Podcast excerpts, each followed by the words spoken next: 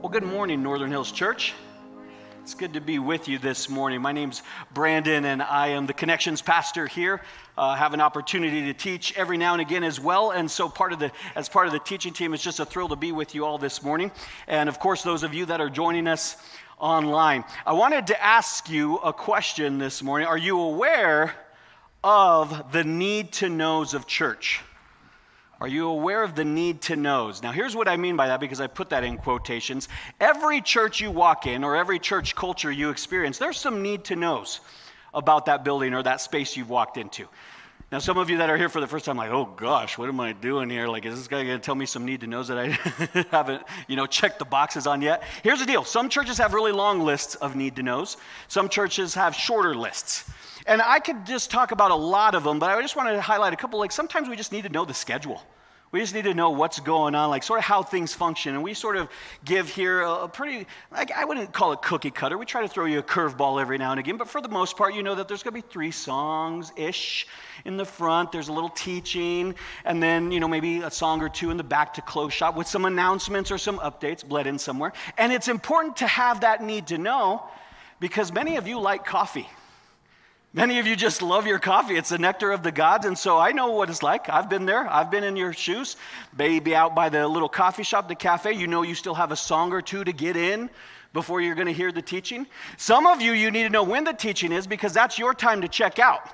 That's your time to get a little nap in for the morning. Oh, Pastor Brandon's up. Okay, I'm going to go ahead and just doze off for a little bit or whatever, right? It's just a need to know. And you need to know that based on what church culture you're in. Some of it, it's the dress. You ever have those churches that you come into? And we're pretty, but again, need to know for Northern Hills, come as you are. We're pretty laid back. I'm not in sweats and like, you know, the Crocs yet. No one wants to see that anyway, but uh, it might be my, my last time teaching if I was in the sweats and Crocs. But we're jeans and just sort of laid back. But I, I'm telling you, sometimes you need to know. You need to know that church address and church culture and how it works. I took a group of students on a mission trip middle of uh, uh, Kansas City. And as we went into Kansas City, we went to First Baptist Church or something, and we were in our shorts and we were in our, our uh, mission t shirts, and we walked in and we were out of place immediately. All right, we, we should have dressed up for that trip and just didn't think that through. We had a great morning, they loved us well, but it was just, right, there's just some needs to knows. And I would say this every church worth their, worth their salt Every church that is Bible believing, Jesus following church is going to tell you the need to know, the thing that you should walk away with confidently and understanding fully in your life, in your hearts in your head, is that Jesus loves you. Jesus loves, right? That's the need to know. Now, see, I didn't grow up in the church. I didn't grow up in the church, and so I had to come along a little later in life. But I remember engaging with a song as I was starting to find myself in some church circles, and it said that Jesus loves me, this I know. Right? For the Bible tells me so. And I took that as basically gospel because if the Bible says it, then I should just believe that. And so that became for me a head knowledge thing. I was very aware that that was something that I was taught but I don't know if intrinsically and if in my everyday life I really captured that. And sometimes it's easy to fall back on, oh, maybe I've misunderstood what love is. We've all maybe misunderstood despite our greatest efforts to check the right answer on the what God is like box. But maybe we have never really fully understood that within our heart. And I'm, I do not think I'm the only person that has maybe misunderstood God's love before. I think there are many of us that either don't receive God's love the way He intended us to receive it, or we don't reciprocate that love to others the way He's intending us to pass that along, to pay it forward, if you will. In your own life, or the life of others, have you noticed that people don't seem to love one another that much? Are you seeing that, especially in today's culture? It's interesting, the University of Michigan, they did a comprehensive study on 14,000 college students. And what they found was that there was a drastic decline in empathy over a 20 year period. What they actually did in this study, it was through a 20 year period, they found that empathy, this ability, again, keep in mind, empathy is the ability to love someone or love a person that is walking through something, that, that has an understanding and shares the feelings of what somebody is navigating. And the results of this massive study showed that, that we were 40% less willing to love somebody. 40% w- less willing to care for somebody than in the 1980s. 40%. And what's really tragic is that some of you are looking at me like, I don't care. what are we going to eat for lunch this morning? Or, or, or, this afternoon? What are we going to have for lunch? That's what your mind is and what you're thinking about. The 40%. It doesn't even impact some of us because data and stats is just sort of just another way to maybe make your point, preacher. But I hope I hope that this gets in our kitchen enough to make, make us worried. Because, yes, we need to know about Jesus and his love.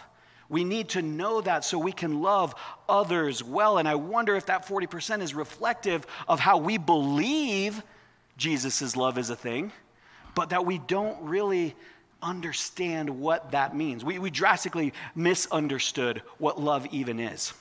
So we've been in this series for the last couple weeks called Three Short Years. And the heart of this series was to spend time looking at the life of Jesus. We really wanted to have more of a, an opportunity to lead up into the Easter weekend with some reverence, being able to look at Jesus' life and say, hey, if he made impact in such a short amount of time, we're talking 30 years of his life, he's living anonymously. And then he comes on the scene and gets after it in a very short period of time, makes some changes that change the course of human history. We might want to look at how he lived. We might want to look at things that he's done, the way he lived his life to its full potential. Because I think that's worth asking, because we want to live that way. We want to have lives that count, that matter, that have impact. What are some of the principles that Jesus practiced? Well, this morning, we're going to look at the love of Jesus. We need to know what propelled him. What propelled him to love with this radical kind of love? So I, I, I dug into that study a little bit more because it just it was interesting to me. 40%, really? Doing a little research in the research, and this might interest you. They had questions as they took this uh, survey of the, of the college students, and, and they would take statements uh, rating from one to five, five being the, the most likely, uh, one being the least likely. And one statement said, I sometimes try to understand my friends better by looking at things from their perspective. Again, having empathy. But there was a drastic drop in people that actually did that. And so there, there, was um, another one. I often have a tender, concerned feeling about people that are less fortunate than me. Significant drop. Fewer people called themselves soft hearted than they did years before. Others' misfortunes didn't bother individuals as much. They didn't care about people, they didn't love people. It raises the question where is it? Where's the love? Where's our care for our fellow brother, our, our fellow sister? Now, there's some theories around this, and some of you know the theories because you're living in that moment. Our country seems to be more divided than it ever has been. Just take us out of some specific political cycles, right? And we've seen this division up front and close. Look at what some experts will argue. They'll argue actually that the rise in social media actually causes people to love or care less about others. Now, here's some theories. Just write these down if you're taking some notes, if you want to take some mental notes. I think we love others less because we love ourselves more. We love others less because we love ourselves more. Now, look, I'm all about loving self. Okay, and what I mean by that is like there, there are a lot of great things. I'm, I'm pro counseling, I'm pro taking care of yourself, building boundaries, and, and, and I'm about all of it, right? Uh, we, we need some personal healing, and that stuff needs to take place because we have to work through some rooted issues. But I'm going to sound like the old man a little bit this morning because uh, some of you will agree with me on this. Selfie was never part of our vernacular. Selfie's a new thing. For those that are younger in the room, uh, selfie's been part of your vocabulary ever since you grew up, and that's normal to you, but that's not normal. Selfie is not normal. It's not normal to take a picture of yourself with a camera, turning a camera on yourself, all right? And, and some of us in the, in the room, because selfies like a whole new language. You're like, what's he talking about? I still haven't done this yet. Well, I'm going to inform you about what it is to take a selfie, all right? And there's a lot of things that go to this because I have a 15 year old daughter. And so I feel like I'm a little bit of an expert on selfie culture now, all right? This 15 year old daughter is teaching me now. And we need to be careful with this because there's way more to it than you might even imagine. There are different types of selfies. All right, there's different types of selfies. It's not just like smiling selfie and you're done. There is the driving in the car selfie. I don't know how this is even safe. I mean, seriously, we're driving in our cars and doing the selfie or whatever. Now, now has sort of a tradition. Every time I get her from school, she'll park in the back seat. And because I don't know, maybe she hasn't had her phone like 100% of the day, she feels like it's her opportunity. And she's taking it in the back seat. Hey, what and all this. I'm like, oh my gosh, really? You're so self consumed. What's going on, right? And so there's the driving, there's the duck face selfie. All right? Some of you have done the duck face selfie. In fact, I think actually the ladies in the room, you're a little bit better at the duck face selfie than the guys are. All right? Here's my best attempt at it. I hope you, I hope you captured that online, all right? I don't know. Maybe that's not a good thing. But there's the cute pet selfie, like I'm with my dog who's licking my face right now, which is actually reason 523 why I don't want a pet. I don't want a dog. I'm just looking at these selfies, right? There's the, ah, uh, look at what I'm eating at the moment selfie. There's the, hey, I'm at the ball game and I have way better seats than you do selfie right? We send that one out all the time. I just got my new haircut, or, or I just woke up, and there's selfie, selfie, selfie. We just have to admit it. We're a little obsessed with ourselves. We're a little consumed with ourselves. Check this out. Studies show. This is interesting to me because I'm not on all the social medias. But it's interesting to me that 80% of what a person does on social media actually relates directly to the user. Catch that. In other words, if I'm going on social media, I want to see what I'm interested in, what you're saying about me, what you like about me. What, if you like my picture, did you comment on it? About 80% of what we do directly relates to us because this is what happens when someone does take uh, time to respond to what we've posted or our picture, a little little thing of dopamine goes into our brain and we start feeling good and it strokes our ego and we start feeling really good about ourselves. There's this nice legal buzz that we experience. I like this. It's helping feed the monster, right? And it makes us more self centered. We end up loving others less and we love ourselves more. There's a second theory we love others less because we have become desensitized. Check this out. We've been over, I don't know if you've ever thought of it in this way, but we've been overwhelmingly exposed to pain. Whether it's online, our phones, right? Anywhere we engage, we see pain every day. This, this was a wake up call for me this last week. Most recent um, shootings in Nashville, school shootings, took place. And what was interesting to me is it made, again, a little bit of everybody on more heightened awareness. My son's middle school had a little issue where they were, okay, concerned about the middle school. They had, uh, you know, sent some text to parents, is what we think we got going. But again, the, the authorities are on it. Everybody is not on lockdown. we we should be in good shape. Got another update, literally, it felt like minutes later. Everything seemed good. I get my kids again after school that day and it's like a graveyard in the parking lot. It was actually, it was beautiful because usually it takes, feels like five hours to get out of the school parking lots, right? But I was able to drive through and breeze through, and I'm sort of like, where is everybody? What happened? and what my kids informed me is like, well, their parents picked them up about midday, Dad. You didn't give a rip about us. and, and it was funny because I'm like, oh, wow, I think I'm desensitized on some level, it didn't even dawn on me to go pick them up. Because, oh, yeah, just another, just another warning at the school. Nashville, maybe just another school shooting we see overwhelming pain all the time, and so we become desensitized to it. And experts say that because we see everything on a timeline one post, one post, a news story, another post we see everything on that timeline. And so what happens is our brain doesn't know how to differentiate what's more important than the other. And you may think you have this down, but just take some time and think what you read through in your thread, right? You can check it out, and there's a recipe for guacamole And then immediately you're scrolling down and you hear about someone else in the news that sexually assaulted somebody. But then the next thing you scroll down to is a funny cat video. And you watch that for a little while. The next thing you're scrolling down to is an update about the war in Ukraine. And so we have this sort of thread that we walk through, and we can't distinguish between what's more important because it's in the thread. Is guacamole more important? Is the sexual assault more important? Because it's equal on the thread, and so it becomes equal in our minds.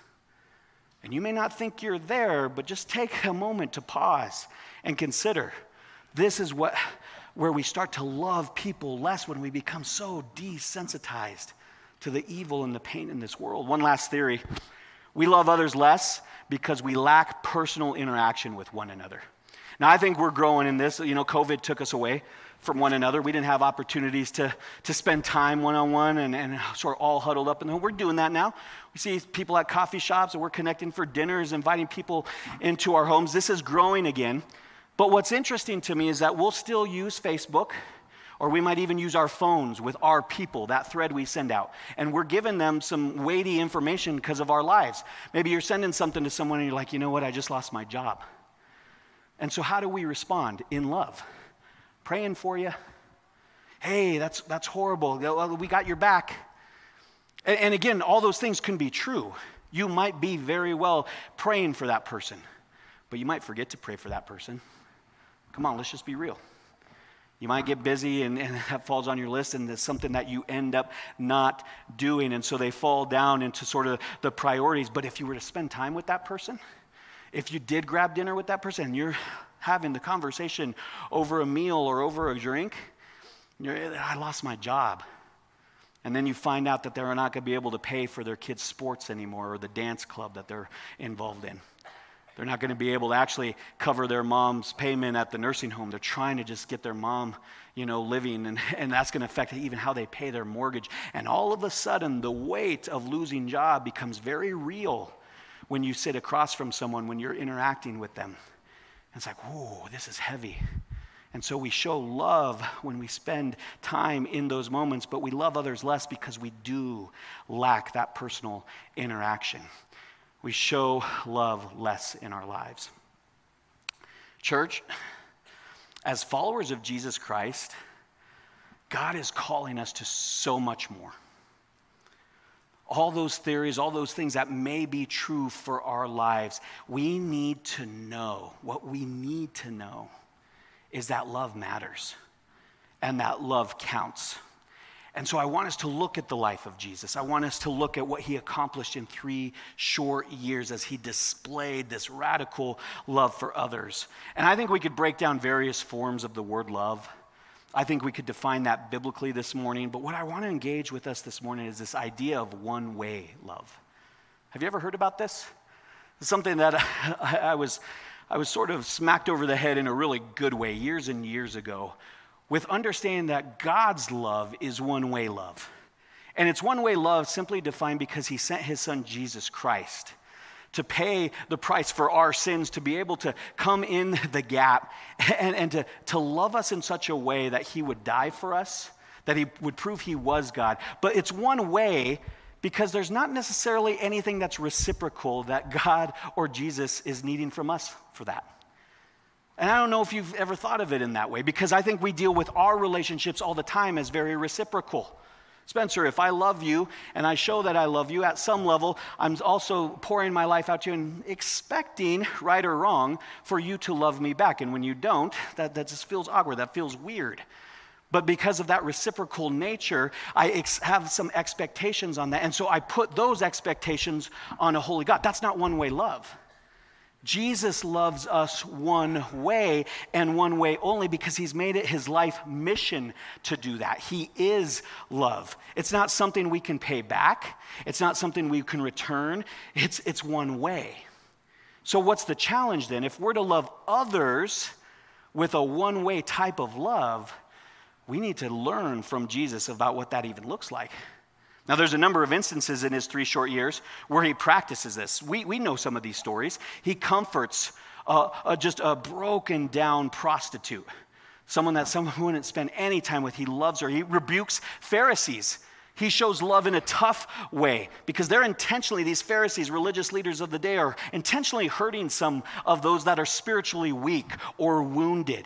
And so he speaks words of mercy, he speaks words of humility over them. He whispers to traitors and, and treacherous loan sharks and points them in the direction of true life. He loves them in that way. And so, many times in Jesus' life, we see that he has this compassion, this love for others, but that compassion is always represented by something else. It's not just a feeling, it's not just some words he's sharing. The corresponding action that Jesus has with his compassion is action. That's the corresponding action. It's doing something, it's moving. It's not just feeling something. Check this out. A couple examples here. Mark chapter 1, verses 40 through 41. A man with leprosy came and knelt in front of Jesus, begging to be healed. If you're willing, you can heal me and make me clean, he said. Moved with compassion, Jesus reached out and touched him. I am willing, he said. Be healed. Instantly, the leprosy disappeared and the man was healed. I want you to write this down if you're taking notes. One way love, it demands action. One way love demands action. Jesus reached out and he touched the man. Now, the Greek word there for this word called compassion, it means to have the bowels yearn. I have no idea what that means. But I'm telling you, it sounds pretty important, right? I'm just Bible dictionary it here, right? to have the bowels yearn. I got to be honest with you, that's confusing to wrap my head and heart, but I, I, I, sense it as I dug in a little bit. It's the intestines doing something inside of you, right? There's this aching inside of your body. It's to feel deep sympathy. The word, don't miss this, compassion, it means to be moved to action. And that's so powerful when we talk about loving people, because loving people can't just simply be an emotion. Our feelings are fleeting, and they can go back and forth on any given day, in any given minute. True love, true compassion, it demands action. And Jesus reached out and he touched the man and he healed him. verse 45, the man went and he spread the word because his life was changed and he's proclaiming to everyone what had happened. As a result, large crowds soon surrounded Jesus, and he couldn't publicly enter a town anywhere. He had to stay out of the secluded places, but God, but people from everywhere, excuse me, kept coming to him. Now, there's also a famous story we note about Jesus feeding the 5,000. And just before that story takes place in Matthew 14, as soon as Jesus heard the news, he left in a boat to a remote area to be alone. But the crowds heard where he was headed and followed on foot from many towns. And Jesus saw this huge crowd as he stepped from the boat and he had what? Compassion. He had compassion on them and he healed their sick. He left the boat. He's willing to get out and he healed the sick. He didn't say, praying for you guys. I'll be thinking about you. Hope that works out. He felt for them and he was moved towards action. What about the story where Jesus, now he's predicting his death, but he's predicting his death for the third time. And in Matthew chapter 20, as Jesus and his disciples are leaving Jericho, a large crowd followed him. And two blind men were sitting by the roadside. And when they heard that Jesus was going by, they shouted, Lord, son of David, have mercy on us. And the crowd rebuked them and told them to be quiet, but they shouted all the louder, Lord, son of David, have mercy on us. And Jesus stopped and called them, What do you want me to do for you? He asked. Lord, they answered, We want our sight. Jesus had compassion. And on, on them, and he touched their eyes. Immediately they received their sight and followed him. Jesus was always about one way love, and that one way love propelled him towards an actionable movement. To say you love and not to act is not to love at all. It's tragic to live in a society that would care 40% less about people than what we did just, just a few years back. It's going to be unacceptable, I believe, in God's church to sit back and not act. There are people in need. And this is just the bottom line for me. This is just being honest now. the more I spend time focused on myself, the more I'm worried about that selfie or about what someone's commenting on anything that has to do with me and what I'm doing or what I'm up to, the less I'm focused on Jesus. But the more I'm focused on Jesus, the more I look to serve him, the more I look to be in relationship with him, discover what he's said about himself and about me and about how he functions in this world, how he functioned in the world that he set foot on. The more I spend time with Jesus, the more I love others. I love myself less because strangely, he's doing something in me. I'm literally dying to myself. I care less about me. I deny myself. I take up my cross the more I spend time with Jesus. And so I don't know what this will mean for you. I don't fully know. I'm asking God, even in this preparation, what does this mean for me, God? But when was the last time that you even just took a whole day, maybe even a whole weekend, and you looked to love someone, to serve someone other than yourself? just to serve and love them, to meet their needs. When was the last time you gave financially? Not just what you were expecting to give or what you felt you had to check the box to give, but you gave financially to an individual, to a cause, to something that you knew God was leading you towards, and, and it was going to make a difference in someone else's life. When is the last time you just didn't do something you wanted to do? Like, I get it. Sometimes I just want to go home and veg. I just want to take a little me time, a little rest time. Guys, we like our bubble baths, right? okay, maybe it's just me. Fine, that's all right. Throw me out on the bus, guys. I appreciate that. But seriously, I get all of that. Sometimes we just want that downtime, this that reset. But when is the last time you knew in your heart of hearts you needed to get up from that couch, you need to get up from watching that game and go help somebody, invest in someone else's life? A lot of you would say, you know what? I have done some of those things recently. And praise God. Praise God for you being obedient to those calls. But some of us can't remember the last time we did. And, and some of us, it's because we don't really feel close to Jesus. It's because life is about us. It's not about what Christ is doing. One way love demands action. So, what I want to do for the rest of our time together is I want us to consider some things that we need to if we're considering this one way love. If we're going to say, yeah, I am going to be that Christ follower that loves others like Jesus loves me, but I think we have to make some consider some things along the way with that. The first thing I want you to notice is that one way love interrupts. One way love is going to interrupt your life.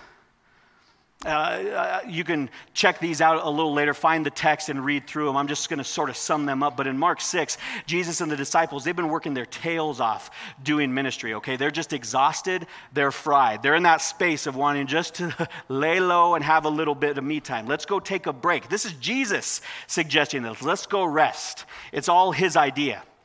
And then somebody takes these kids before, um, uh, or excuse me, so, somebody basically uh, comes up and they have a need. And Jesus, suddenly the big crowd comes. Scripture says he's moved with compassion. That compassion word comes up yet again.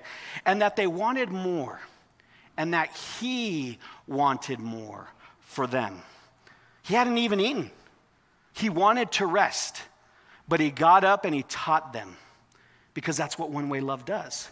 He acted on the thing that was, was he was looking to be obedient to. He was interrupted, but he made time. I'm going to go serve them. Many of us are more familiar with the story in Mark 2. And it's one of the craziest stories we read about because Jesus is teaching, and it's a record attendance day. And it's a record attendance day in a home. He's getting ready to teach, and there's these men that they're trying to get their paralyzed friend into the house, but they can't do it because there's a large crowd building and they're trying to make this happen. And suddenly they get on the roof Jesus is teaching, they're on the roof, and all of a sudden these roof particles start falling on his head. What's going on here? What's happening here? They're digging through the roof, roof droppings falling on the head of Jesus. And so, what does he do? Because if I'm teaching, I'm probably trying to say something like, okay, let's get security here. What's happening, right? We're, we're, we're fanning out of here. I don't know. But Jesus takes time to teach them. He's teaching the crowd and he stops. He listens to the guy. He forgives his sins, and then he heals him. He was interrupted. And I will argue, church, all day long that those are going to be the most divine moments that God gives you when you're willing to be interrupted. God often works through those interruptions that we will miss because we're always on to the next thing. I don't know what that's going to be for you. Again, I don't know if that's going to be today that you're supposed to get on the phone and just call somebody.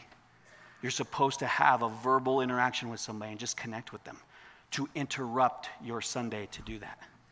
Maybe it's going to be on the drive that you do see the car pulled over, you see the flat tire, and you're just thinking, I have 50 errands to run, I have so much to do, but you're stopping.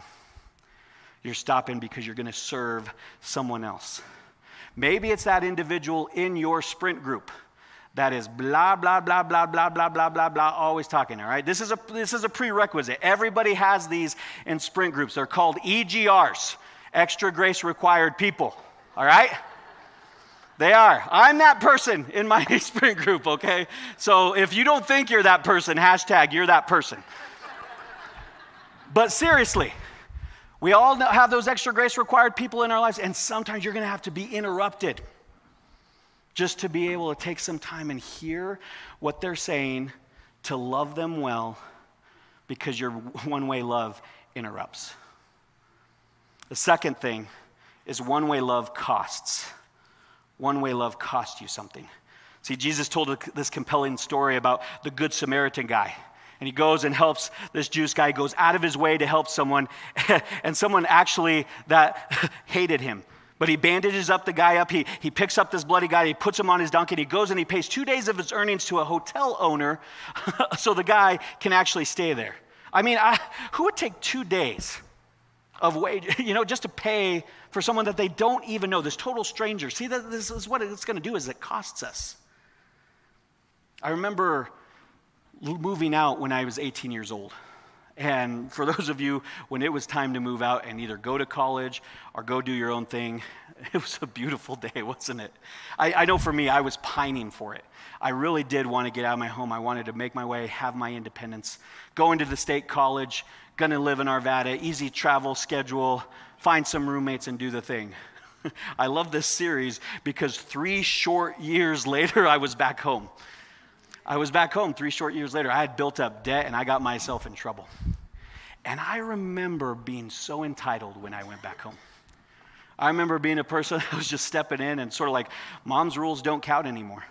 I had had a tumultuous relationship with my mom anyway. That's why I wanted to get out. And so here we are. All we're doing is fighting. And I, she's, it's a beautiful day outside. I'm like, no, it's not. It's rainy outside, right? I just was trying to fight just to fight. And I remember my mom at one point just came to me. And because we had just been fighting back forth, she looked at me and she's like, I love you. I love you, Brandon, but I'm kicking you out. You're moving out of the house because all you want to do is constantly fight. All you're looking to do. And you know what? She was right. She was right to kick me out. I had to figure out my way. I had to do some things that I didn't expect in that moment. But hindsight allows me to look back. Now, if you know the story about my mom, some of you are new. You know that that story has come full circle. My mom grew to have some dependence problems, some, some abuse problems with drugs, early onset dementia. She is now in a home and I am her conservator and guardian. And I have her in a place that she doesn't want to be. See, love's going to cost you something.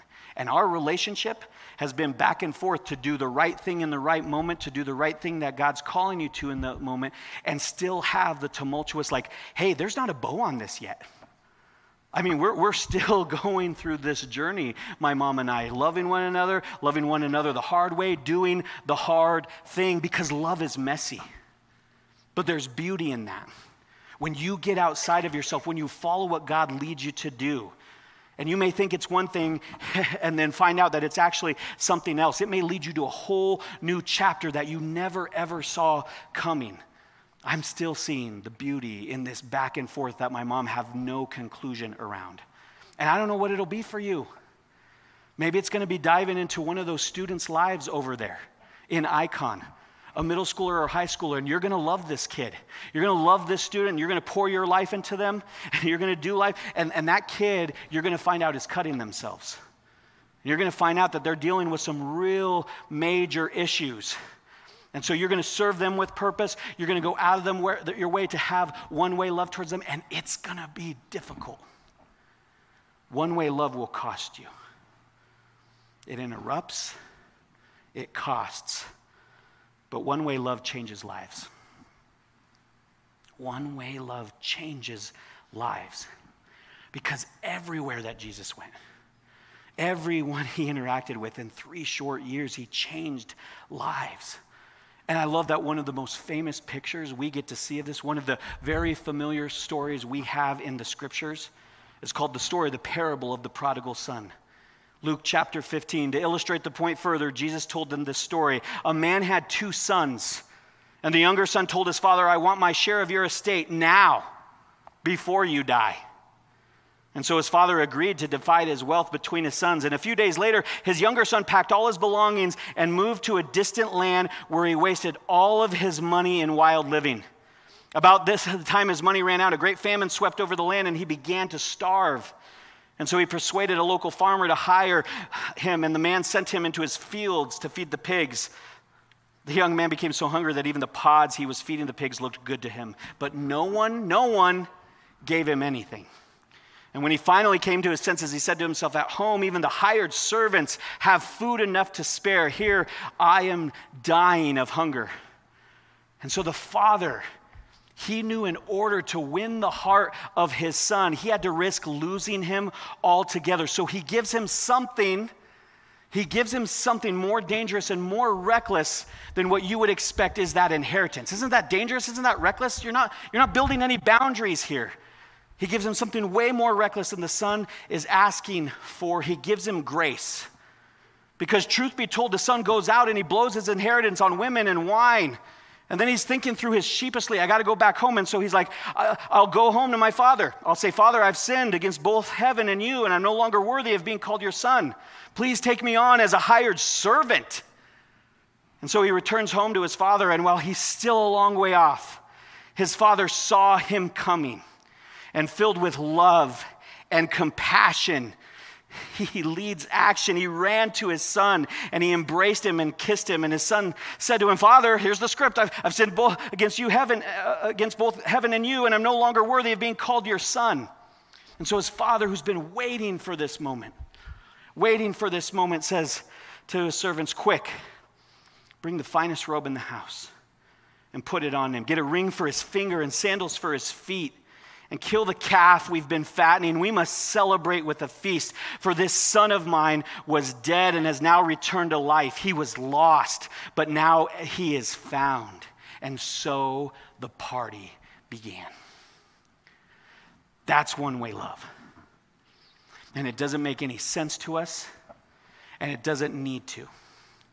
Because it's God's kind of love poured out. That father who puts a robe on his son, who puts a ring on his finger and shoes on his feet, in a moment, he restored his son's status as rightful heir, as son, whom he was well pleased with.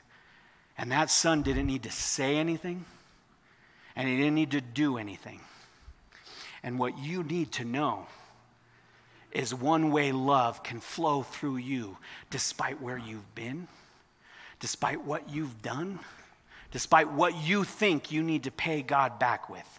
He wants to use you for one way love now, today.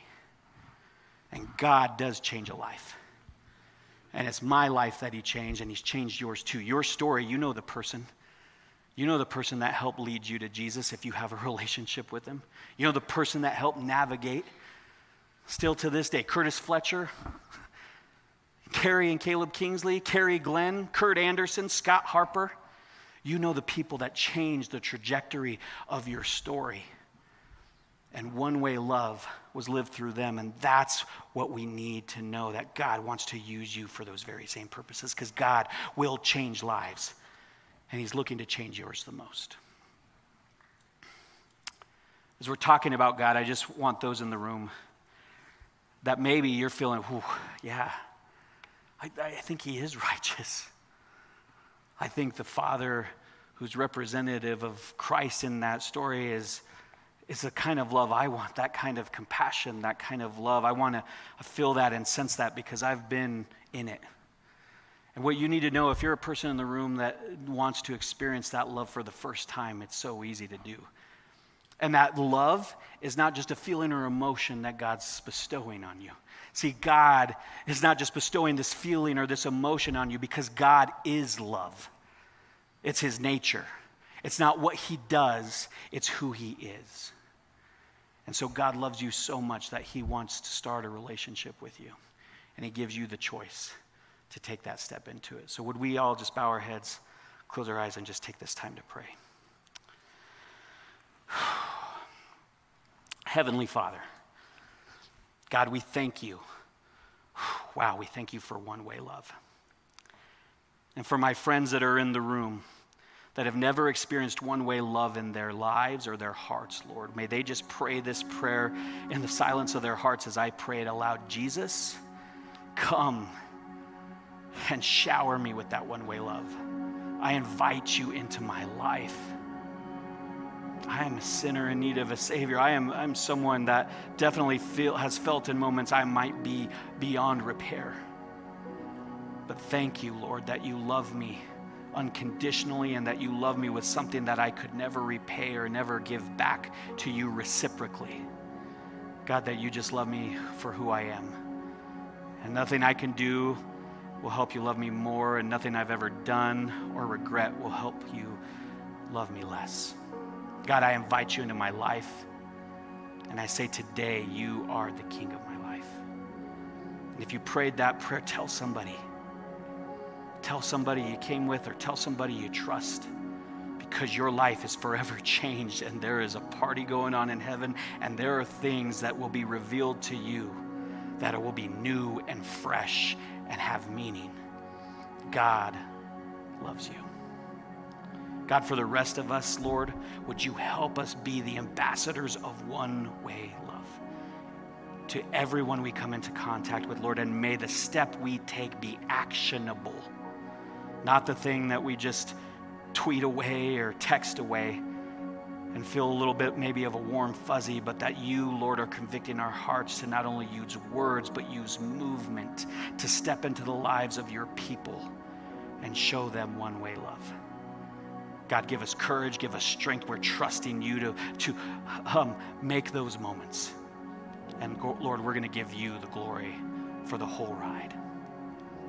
God, thank you for this morning. We pray these things in the name of Jesus Christ. Thanks for tuning in to this week's message. If you would like to learn more about Northern Hills, you can go to nhills.org. You can also follow us online on Facebook, YouTube, or Instagram for more updates and events. We look forward to seeing you next week.